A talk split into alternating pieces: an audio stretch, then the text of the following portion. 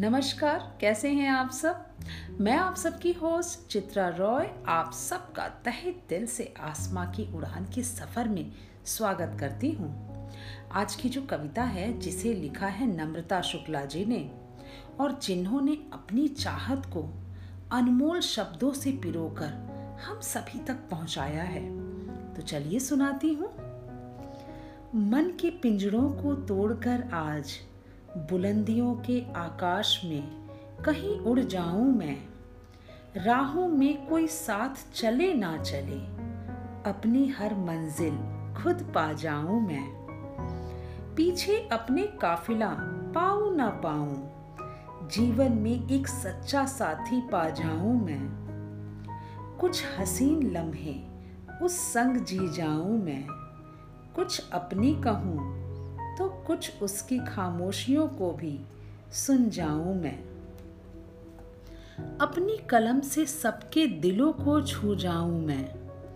अपनी ममता का आंचल कुछ यूँ बिछाऊं।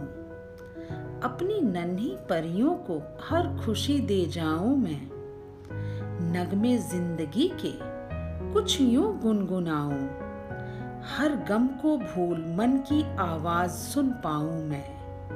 किसी संगीत की धुन पर यूँ थिरक जाऊँ, तोड़ सारे बंधन ज़िंदगी अपनी जी जाऊँ मैं। बहुत खूब लिखा है नम्रता जी ने, भले ही मन में चाहत कभी ममता की हो तो कभी किसी के साथ जीने की हो, किसी को कुछ सुनाने की हो या किसी की बात सुनने की हो, लेकिन एक आखिरी आवाज़ तो रहती है।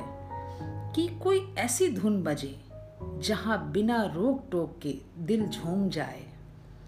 तो मैं उम्मीद करती हूँ कि आप सबको नम्रता जी की ये कविता बहुत पसंद आई होगी और आप सबका मेरे साथ बने रहने के लिए दिल से धन्यवाद।